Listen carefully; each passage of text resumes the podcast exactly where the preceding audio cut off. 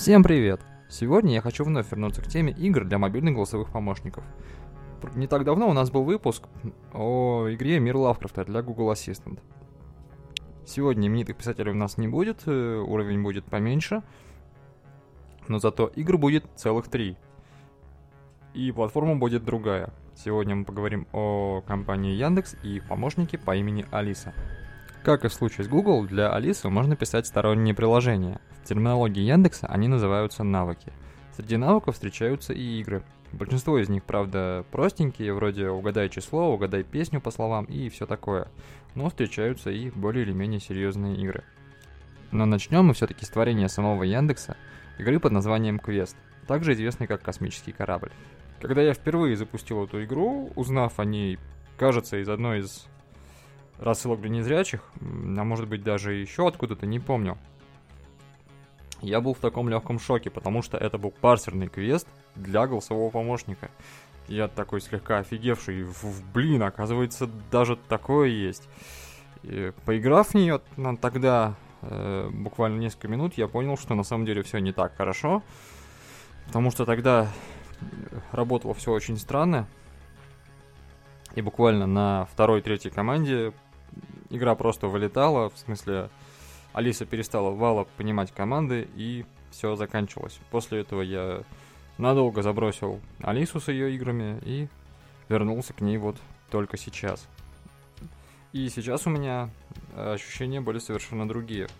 Стабильность игры существенно улучшилась, теперь она не вылетает, э, и можно играть. Причем можно даже выйти из Алисы, то есть э, свернуть э, помощник, потом вернуться и продолжать.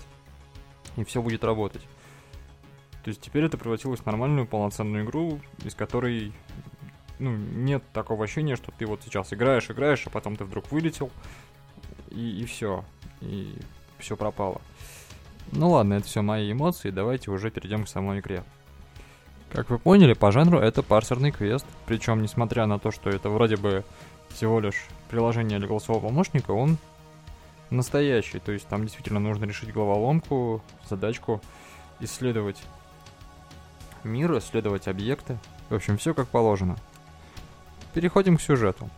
Э, начинается все с того, что мы приходим в сознание, находясь в непонятной камере, а когда нам удается из нее выбраться, понимаем, что это нечто вроде капсулы жизнеобеспечения, а рядом в соседнем помещении стоят еще несколько таких же.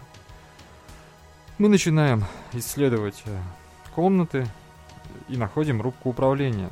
И осознаем, что это космический корабль, который находится в открытом космосе. А все члены экипажа пребывают в состоянии анабиоза. Видимо, полет предстоит очень долгий. А нам повезло, наша камера открылась почему-то раньше срока. Теперь нам нужно со всем этим разобраться. И вопрос, почему камера открылась раньше времени, это не самый важный вопрос. Дело в том, что наш протагонист после пробуждения ничего не помнит. Ни о цели полета, ни о членах экипажа, ни о том, кто он сам. Это придется выяснять по ходу, исследуя окружающие предметы. Э, нужно будет пообщаться с бортовым компьютером и узнать кое-что из него можно будет исследовать личные вещи экипажа и понять наконец, что происходит. Это и будет, собственно, основным и единственным квестом в этой игре. Кстати, помимо текста, который зачитывает Алиса, в игре есть еще и звуковое сопровождение в виде, например, звука сирены, который будет вас в определенном случае сопровождать. Он дико неприятный, но достаточно атмосферный. Оценивать игру достаточно сложно, учитывая ориентированность на массовую аудиторию, ждать какого-то хардкора, наверное, не приходится. А в своем классе игра достаточно хорошая, там нормальная квестовая парсерная механика и привычный для парсера способ взаимодействия, то есть э, глагол плюс существительное обычно, да, то есть там осмотреть предмет, взять предмет и всякое такое. Предметов, правда, немного, так что особо там не разгуляешься, но Опять-таки, помним, что это рассчитано на массовую аудиторию. Сюжет интересный, загадка тоже такая не самая простая, а развязка так меня вообще удивила. Я, честно говоря, даже заглянул в прохождение, потому что я, как выяснилось, просто не понял основной фишки. А если догадаться, собственно, о чем и идет речь, то в конце вы разгадаете небольшую тайну э, и узнаете историю жизни в чем-то трагическую, в чем-то интересную, связанную в том числе и с нашей реальностью, и может быть даже лично с вами. Минус у игры, на мой взгляд, один. Это ее продолжительность, она очень короткая. Но если воспринимать ее как демку, которая призвана заинтересовать пользователей, познакомить их э, с Алисой, как-то привлечь внимание геймеров, то, в общем, она справляется. На мой взгляд, эта игра вполне подходит, чтобы начать э, знакомство с жанром парсельного квеста человека, который раньше ничего подобного не видел и не слышал. Так что для своего уровня игра вполне достойная. Идем дальше. Следующая игра, о которой я хочу рассказать, к сожалению, меня так не порадовала. Называется она «Секретный агент», и завязка у нее вполне многообещающая. Нам предлагают выступить в роли сотрудника британской службы Ми-6 и остановить опасного ренегата, который украл важные данные. По механике игра очень похожа на мир Лавкрафта. Нам также предлагают выбор из нескольких альтернативных решений. Например, мы можем последить за подозреваемым или напасть на него, угрожать оружием или попытаться договориться. И все в таком духе.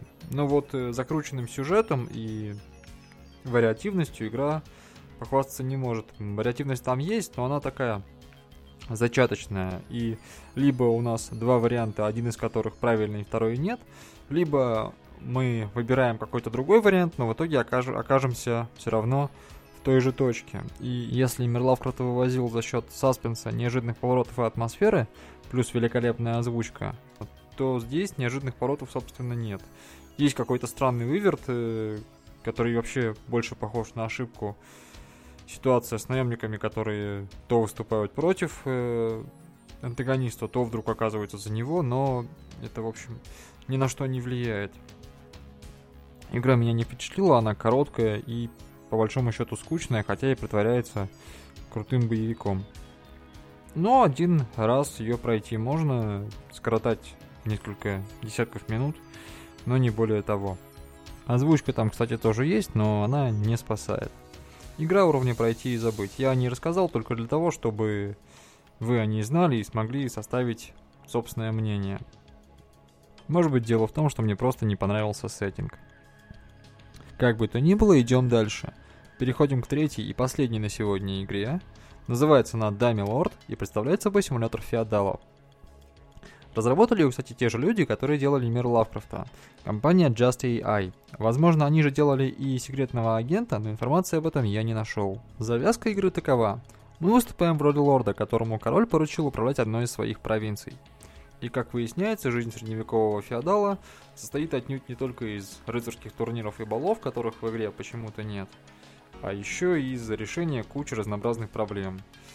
Взаимоотношения с соседями, воевать с ними или дружить, повышать или понижать налоги, казнить или миловать преступников и многое-многое другое. Проблема нам будет описывать советник в виде вопросов, на которые мы должны будем ответить «да» или «нет». Например, так. Крестьянин убил свою жену. Казнить его «да» или «нет». Или «у графа такого-то слабая армия. Нападем на него «да» или «нет». Карточек довольно много, события разнообразны, а их развитие может быть довольно неожиданным, в том смысле, что вы ожидали другого результата от своих действий. Карточки могут касаться не только государственных дел, но и ваших личных. Например, у вас может обнаружиться внебрачный сын, и вас спросят, признаете вы его или нет. А если не признаете, то что с ним делать? Также вам может, например, изменить жена, или вас могут просто пригласить на охоту, или на какой-нибудь праздник и от того, какой будет ваша реакция на конкретную ситуацию, зависят ключевые параметры. Их в игре два – богатство и влияние. В начале игры каждый из них равен, по-моему, 50. Если любой из них упадет до нуля, то вы проиграете. Если до нуля упадет богатство, король казнит вас за растрату, а если упадет влияние, то король казнит вас за глупость. Некоторые ваши решения влияют только на один параметр, а другие на оба сразу. Например, если вы решите казнить преступника, то ваше влияние вырастет, но поскольку обустройство казни стоит денег, то ваше богатство упадет. А если, например, поднимете налоги, то вырастет богатство, но упадет уважение крестьян, а значит и влияние. Некоторые решения могут влиять на оба параметра в одну сторону. Например, если вы сделаете что-то хорошее, что принесет вам богатство и одновременно устроит ваших крестьян, то у вас поднимется и богатство, и влияние. А если вы проиграете войну, то, соответственно, потеряете и деньги, и потеряете уважение э, ваших подданных. Казалось бы, все просто. Э, принимай хорошее популярное решение, поднимай богатство и влияние, все будет хорошо. Но есть одна проблема, и проблема это наш король. Дело в том, что он на редкость жадный, завистливый и трусливый тип. Если он почувствует, что вы богаче или влиятельнее его, или подбираетесь к этому, то он обидится, и это кончится для вас плохо. Если ваше богатство достигнет уровня 100%, он вас казнит из-за зависти. А если ваше влияние достигнет уровня 100%, он вас казнит потому, что решит, что вы хотите отнять у него трон. Так что параметры придется держать выше нуля, но ниже сотни. И иногда ради этого принимать даже заведомо глупые решения. Но что не пойдешь ради блага земли и народа, верно ведь? Каждое принятое решение переводит нас на новый уровень. Всего уровней в игре 43, а значит для победы нам нужно принять 43 решения и при этом сохранить голову. Задачка не такая уж простая, хотя и не сказать, чтобы сложная. Игровой прогресс сохраняется даже после выхода из Алисы. То есть вы можете поиграть, потом выйти, э, вернуться в игру и продолжить с того же места.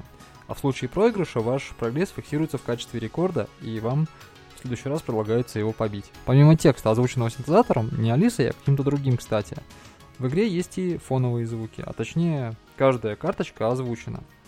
Например, если случилось сражение, то там будет конское ржание и звон мечей. А если какой-нибудь сельский праздник, то там будут э, голоса крестьян, мычание коров и все такое. Мне понравилось. Вообще, в целом, игра оставляет очень приятное впечатление. Она не претендует на какую-то серьезную историю, но она очень помогает э, скоротать время и оставляет приятные эмоции э, и такой дух соревновательности хороший. То есть можно посоревноваться с самим собой, то есть насколько ты сегодня более успешен, чем в прошлый раз. Конечно, когда ты играешь не первый раз, ты уже знаешь ответы на многие вопросы и какая будет реакция на твой ответ. Но с другой стороны, игровая ситуация может отличаться. То есть, допустим, в прошлый раз тебе нужно было повысить э, параметры, а сейчас нужно понизить. Ты отвечаешь по-другому, и выясняется, что карточка была многоуровневой. То есть в ней был не один вопрос, а последовал какой-то следующий, вытекающий из первого. А ты до этого на него не отвечал, и ситуация может развиться совершенно иначе. Говорить о минусах достаточно сложно. Игра просто такая, какая она есть. Эм, конечно, очень обидно, когда приходится принимать непопулярные решения, но это часть геймплея. Э, правда, некоторые интересные многоуровневые решения вызывают слишком большие колебания параметров. Из-за этого не, не всегда удается их применять, чтобы узнать, что будет дальше, без того, чтобы проиграть. Но это скорее не минус, а просто в игре такой баланс. На самом деле в игре есть один большой серьезный минус, ну с моей точки зрения, но относится он к другой платформе. Дело в том, что игра представлена не только на Яндекс Алисе, но и на Google Assistant. И вот в версии для Google Assistant присутствует монетизация. И я не против самой монетизации, зарабатывать нужно всем. Но вот то, как она реализована, вызывает у меня, мягко скажем, недоумение. Платить нам предлагается за продолжение игры после того, как король нас разгневался и приказал арестовать или казнить. Оформлено это в виде заступничества генерального прокурора, который за свои услуги, за свою протекцию требует оплаты. Мне кажется, что платить за геймплейные элементы реальными деньгами это не очень хорошая идея. Нет, я знаю про лутбоксы и вот про все вот это, но мне это не нравится. Я предпочитаю купить игру, чем платить каждый раз за продолжение. Отминает игровой автомат немножко. Но тут каждый решает сам. Поскольку монетизация присутствует только на Google, да и там она не обязательна, я не буду записывать этой игре в минус, а других претензий у меня к ней нет. Как я уже сказал, игра мне понравилась, и я продолжаю в нее играть с удовольствием. Надеюсь, вам она тоже понравится. На этом все, игры на сегодня у меня закончились. Надеюсь, что на Яндексе будут появляться другие игровые приложения и навыки, как и на Гугле и мы еще не раз поговорим о них. Всем приятной игры и до новых встреч!